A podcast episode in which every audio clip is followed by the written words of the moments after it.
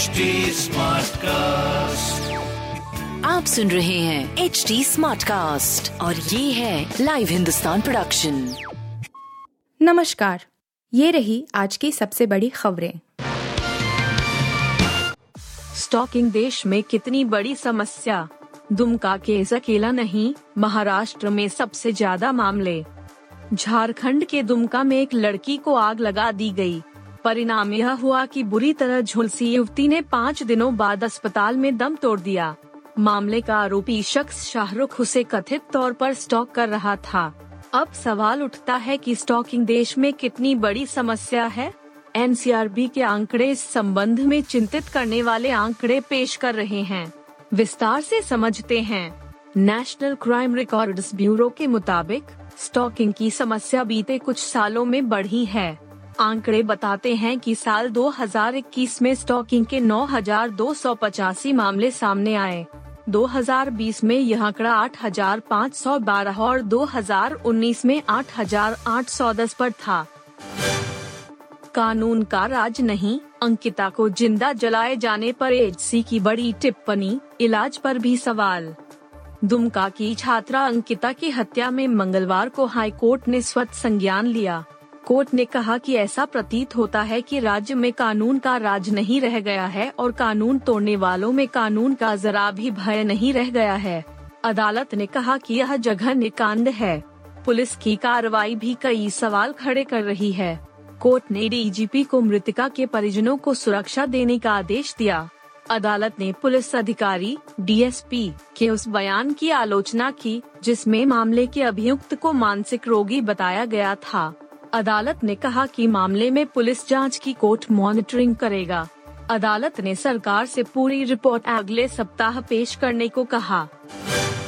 नहीं रहे सोवियत संघ के अंतिम राष्ट्रपति में मिकाइल गोरबाचेव, इक्यानवे साल की उम्र में निधन।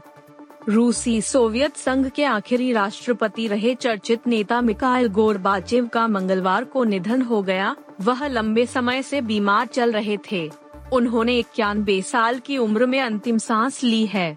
मिकाइल गोरबाचेव सोवियत संघ के अंतिम राष्ट्रपति थे। राष्ट्रपति बनने से पहले वह सोवियत संघ की कम्युनिस्ट पार्टी के महासचिव भी थे। इसके अलावा वह कई बड़े पदों पर रहे। मिकाइल गोरबाचेव के बारे में यह कहा जाता है कि उन्होंने बिना युद्ध किए ही शीत युद्ध को खत्म करा दिया था। हालाँकि वह सोवियत संघ के पतन को रोकने में नाकाम रहे थे।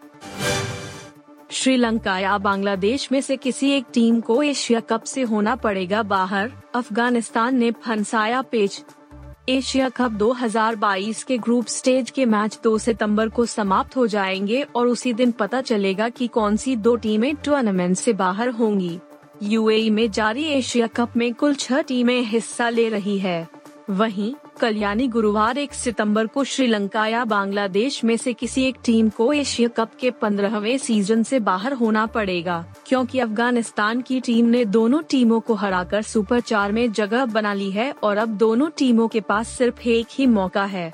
श्रीलंका और बांग्लादेश के बीच दुबई में एक सितंबर को ग्रुप बी का आखिरी मैच खेला जाएगा और जो टीम जीत जाएगी, वो सुपर चार में पहुँच जाएगी और जिस टीम को हार मिलेगी, उसका सफ़र इस टूर्नामेंट से समाप्त हो जाएगा। ग्यारह विन क्लास में लड़की के चक्कर में 25 लड़कों से पिटे थे राजकुमार राव बर्थडे पर जाने किस्सा बॉलीवुड अभिनेता राजकुमार राव का नाम उन चुनिंदा सितारों में शुमार है, जिन्होंने न सिर्फ़ अपने दम पर अपने लिए एक बड़ा मुकाम बनाया है, बल्कि ऑन स्क्रीन के साथ ही ऑफ़ स्क्रीन भी वो दर्शकों का दिल जीतने में कामयाब होते हैं। 31 अगस्त को राजकुमार राव अपना जन्मदिन मनाते हैं और बर्थडे के खास मौके पर हम आपको बताते हैं उनके बारे में कुछ बातें और किस्से। राजकुमार राव का जन्म 31 अगस्त उन्नीस सौ चौरासी को गुड़गांव, गुरुग्राम में हुआ था। ग्रेजुएशन के दौरान ही राजकुमार राव ने थिएटर ज्वाइन कर लिया था।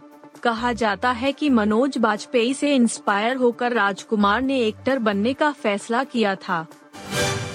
आप सुन रहे थे हिंदुस्तान का डेली न्यूज़ रैप, जो एच टी स्मार्ट कास्ट की एक बीटा संस्करण का हिस्सा है।